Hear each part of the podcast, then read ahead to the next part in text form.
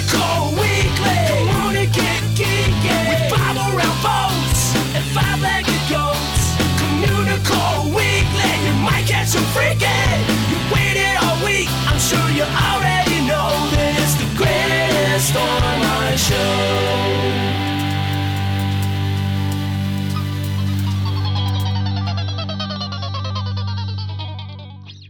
Hello and welcome to Communicore Weekly. I'm George. And I'm Jeff.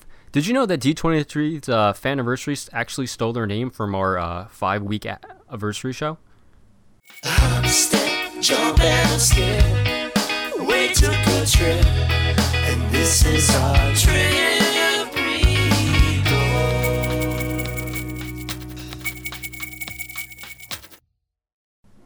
Members of Disney's D23 have often lamented the fact that all of their events take place in either Anaheim or Orlando. Disney fans are worldwide, and not many folks are able to take advantage of these events due to their location. Luckily, D- D23 took these complaints about the lack of events elsewhere to heart and put together the D23 Fanniversary event, a traveling roadshow, if you will, celebrating the various things celebrating an anniversary this year. I was lucky enough to catch it in New York City on May 22nd. Thankfully, D23 realized how many fans they have in the Tri State area and scheduled two shows back to back to make sure as many people as possible could come see it. I signed up for the later of the two shows and wound up arriving at the Cherry Lane Theater much earlier than expected. However, I wasn't alone, which was good because I uh, made a lot of new friends and uh, even met a few Communicore Weekly fans, which was pretty cool. What? Yeah, it was bizarre. We actually have people that watch the show aside from our parents and, you know, significant others And all my coworkers. and your coworkers. Weird. Anyway, so when the earlier show came out the exit doors with these huge smiles on their faces, all of us standing outside waiting knew we were going to see something special. And shortly after that, those of us waiting filed into the theater and we took our seats. The show was hosted by Walt Disney Archives director Becky Cline and D23's Disney geek Jeffrey Epstein, which, you know, admittedly, that was pretty cool to see the two of them hmm. hosting the show. Throughout the next hour and a half, they took us through a journey of all the things that were celebrating milestone anniversary this year, like uh, Oswald's birthday, Snow White and the Seven Dwarfs, Goofy's birthday, and much more. We were treated to never before seen and rare sights, such as animated pencil tests from one of Oswald's or- original shorts, uh, Harem Scarem, and an unused song from Bambi that featured raindrops singing about how much they loved falling to the ground, which is kind of weird in a way. Very weird. Yeah. I won't lie. It, it was it was pretty okay. neat to see a lot of that that stuff that they showed us. Uh, a lot of it was recently discovered at the Disney Archives and probably won't be seen by the general public for quite a while, if at all. Uh, and it was a cool little peek behind the curtain of the Walt Disney Company. I did have a few minor problems with the show itself, like how Becky and Jeffrey read off their scripts for most of the night, when I'm sure they could have sprouted off a lot of that information off the top of their heads, but overall, I, I really enjoyed myself. And I really hope that Disney continues to do things like this for its D23 members. D23 has been around for a few years now, and I don't think they, they quite get still how to approach the online fan community, but this was definitely a step in the right direction for them. Also, this Fanniversary event was uh, it was pretty limited in the areas that it visited, and uh, they only hit major city areas like New York City, obviously, which it makes sense because there are a lot of Disney fans.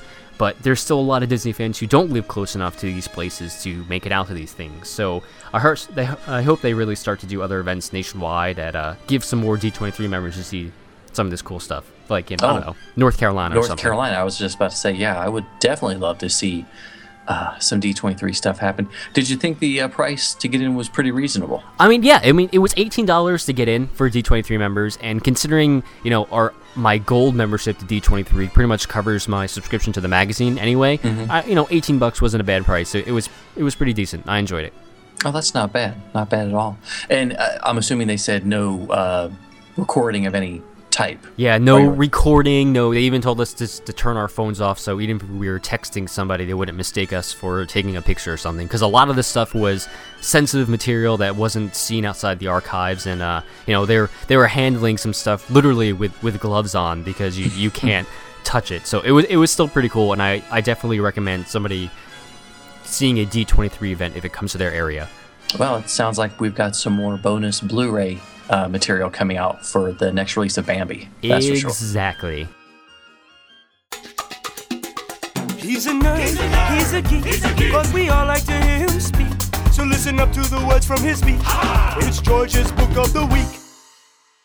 It's rare to get a good book that's gripping and takes a look into the human condition. It's even rarer to have that same book centered in a Disney theme park. Leonard Kinsey, the author of The Dark Side of Disney, has published his latest book called Our Kingdom of Dust.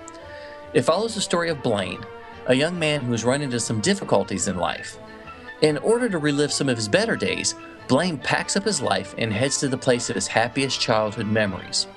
During the journey, he discovers that things in life change and he meets a group of characters that will ultimately change him.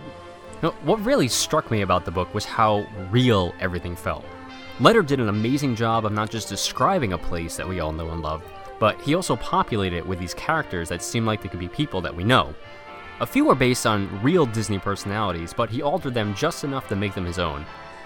Leonard really made a name for himself in the Disney community with his first book, The Dark Side of Disney, the alternative travel guide to Walt Disney World. But while some folks took it uh, as an offense to their pixie dusted kingdom, most saw it for what it was a way to experience a place we all love in a way that we never thought of before. And in his debut novel here, you know, his writing is fantastic and he really knocks it out of the park. Yeah, I, I enjoyed it. Leonard did a great job, really, in keeping the park geography accurate. It, it seems like every other novel that I've read that takes part in a theme park, it takes part in or takes place in one, it really compromised the parks and the geography for the story. You know, which is a big no-no for theme park nerds. I don't know how many times I've yelled at the book, going, or not this book, but other books, going, no, this could never happen. You can't get from the Magic Kingdom to the Morocco Pavilion in five minutes. Sorry. Um, still, my theme park nerdiness aside, yeah, got to pull that aside occasionally. Leonard presents a gripping, page turning, and extremely humorous story. There were parts where I laughed out loud. And, and parts where I sat in stunned silence, not believing the twists that he put forward in the story. I, I really think the best way to describe this book is like a Chuck Palahniuk novel, but high on pixie dust, because exactly that's that's what it is, and not like some of his newer stuff, but like his older, really good stuff. That those Chuck Palahniuk books. Now, a lot of people frown upon it because it looks at some of the negative aspects of life at Walt Disney World, but it stays true to the human condition. The, these are real people, and these are real situations that can and probably have happened before, especially at Walt Disney World. Now, and much like Dark Side of Disney, if you're offended that anything bad can ever happen at the Magic Kingdom, then this book is not your cup of tea. But if you take a break from that stance, you'll find that this novel is a really enjoyable read, and I highly, highly recommend you check it out. What do you think, George? Well, I think the best thing about the book is that two people, I'm not going to name names, that we both know, uh, were asked to write blurbs for the book.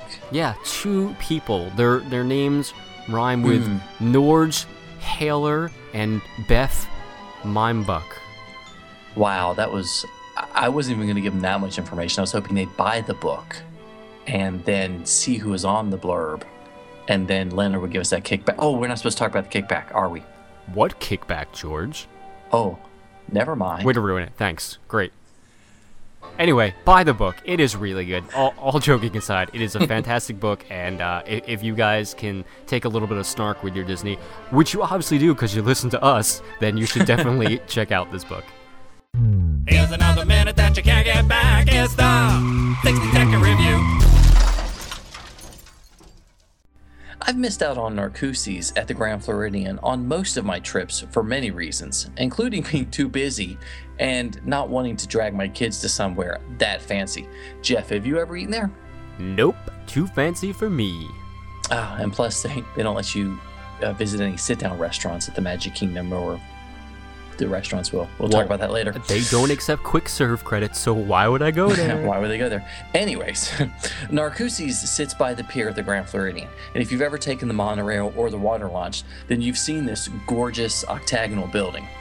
You enter a small waiting area with restrooms. We love the restrooms. Obviously. and a doorway to a porch that wraps around the building.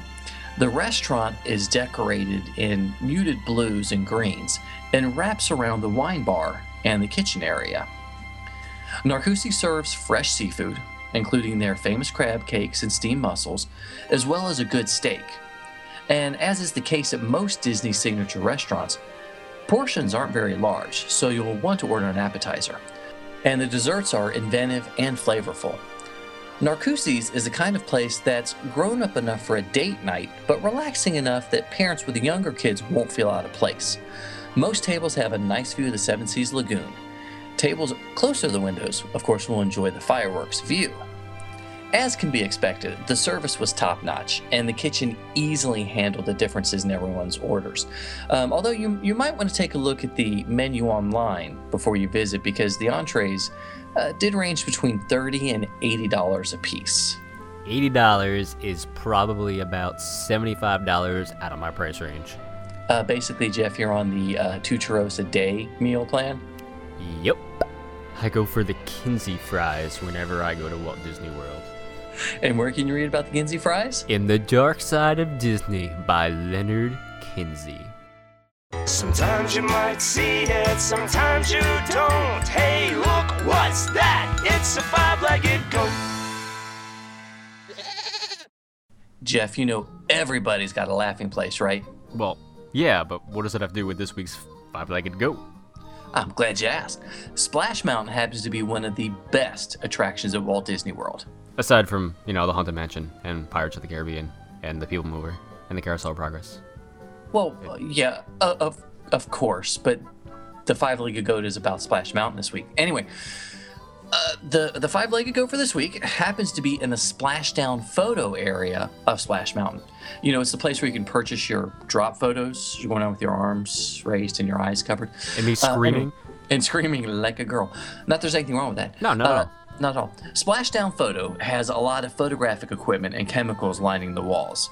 Most people rush through this area to get to their next ride, but if you take a few seconds to enjoy the details, you'll notice a bottle on one of the shelves marked with a big H and a little e, he he, basically, and the words laughing gases with the number 105, which took me many years to figure out what the 105 actually meant. Yes, well, this is obviously a reference to laughing gas, but allow me to enlighten you about the 105. Please do. See, the 105 actually stands for the 105% concentration that is needed to induce general anesthesia with nitrous oxide. Thank you very much, working in a hospital. Well, thanks so much for watching Be sure to leave us a comment here or rate us on iTunes. and email us at communicoreweekly at gmail.com. Like us on Facebook at facebook.com slash communicoreweekly. And make sure to follow both of us on Twitter at Imaginerding and at Jeff Heimbuck. I'm George, And I'm Jeff. and we're from MiceChat. Thanks so much for watching. We'll see you next time on Communicore Weekly.